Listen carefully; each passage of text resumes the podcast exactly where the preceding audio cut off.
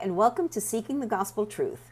I'm Giselle Aguiar, and my hope is to show you how to have a personal relationship with our Savior Jesus Christ. And the salvation is through Christ alone by the free gift of God's grace.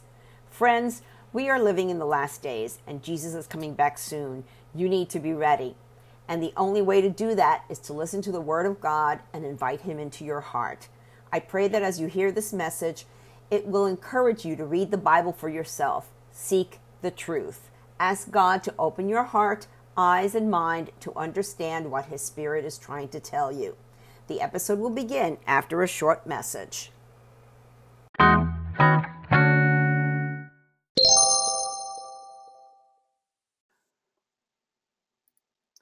Do you have the light of God's glory shining in your hearts?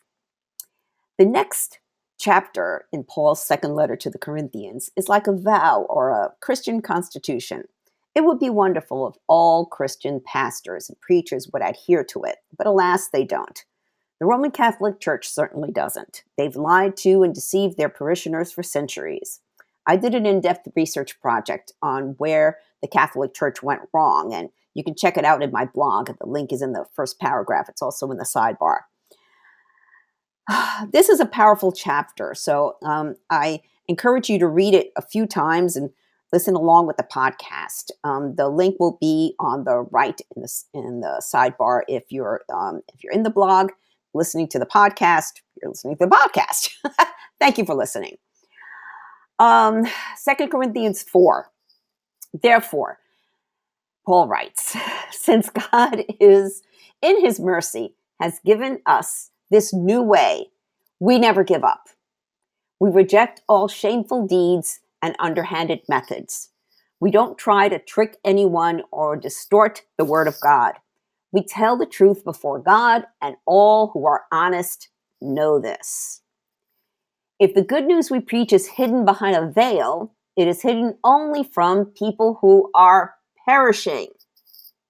I hope you're not perishing.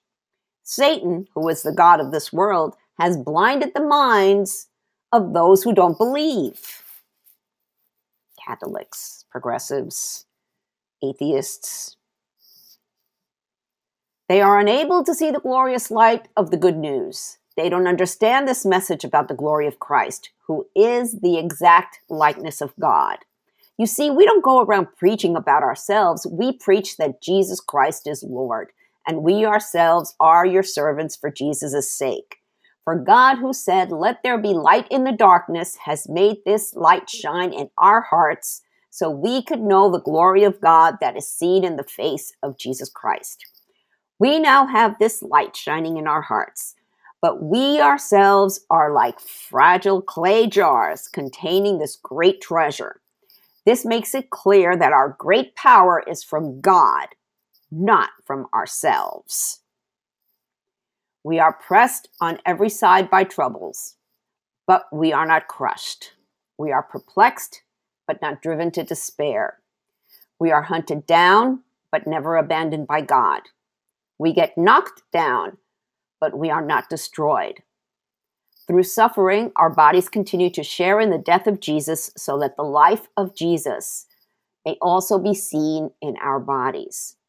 Yes, we live under constant danger of death because we serve Jesus, so that the life of Jesus will be evident in our dying bodies.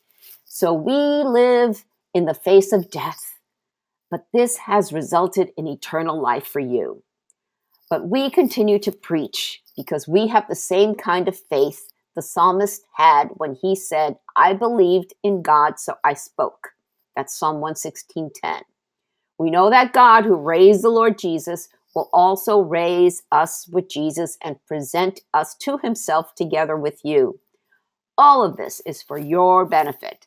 And as God's grace reaches more and more people, there will be great thanksgiving and God will receive more and more glory.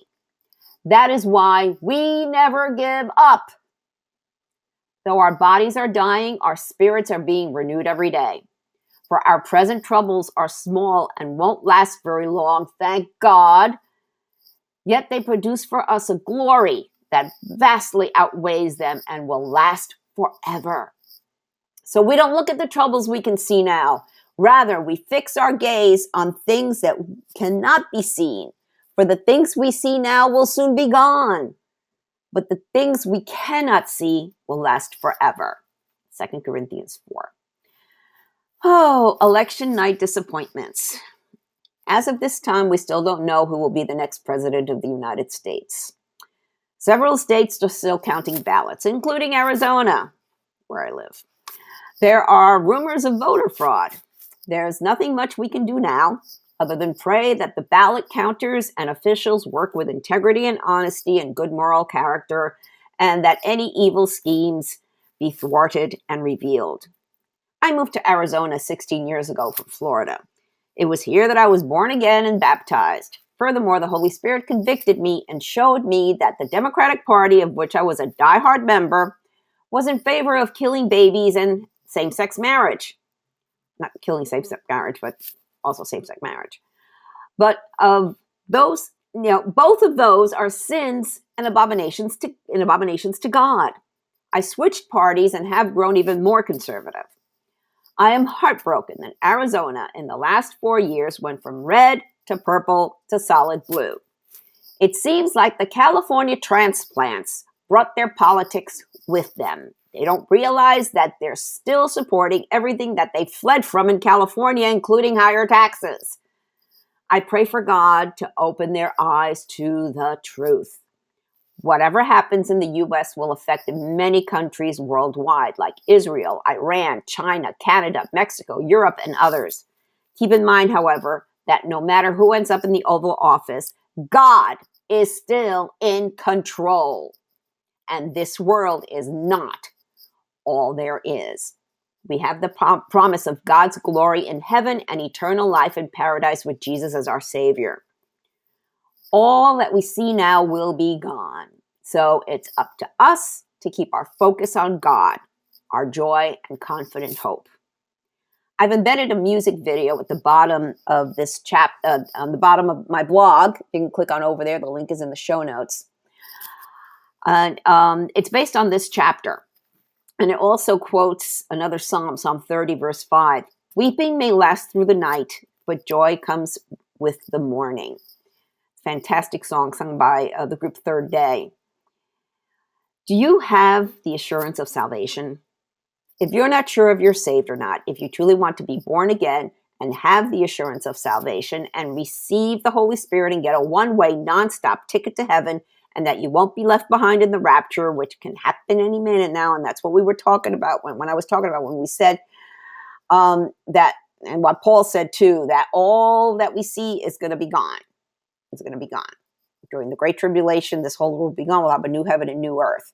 Now, it all, it's your choice where you end up either gone with with with the world and the culture and the sin or if you're saved and you'll be raptured that's your choice but what you have to do is invite jesus into your heart you get nowhere without jesus if you don't know how to do that if you don't know what to say there is a prayer in the show notes or you can click on over to my blog and click where it says how to invite jesus into your heart and don't forget to check out that great music video. It's called Trading My Sorrow, sung by Third Day.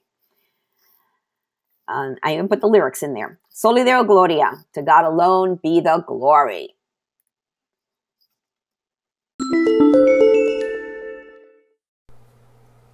Thank you for listening to this episode. I pray that the Holy Spirit, the author of Scripture, touched your heart to reveal the gospel truth that our hope of salvation is through Jesus Christ alone. If you have any comments or questions, feel free to reach out to me via my website or social media.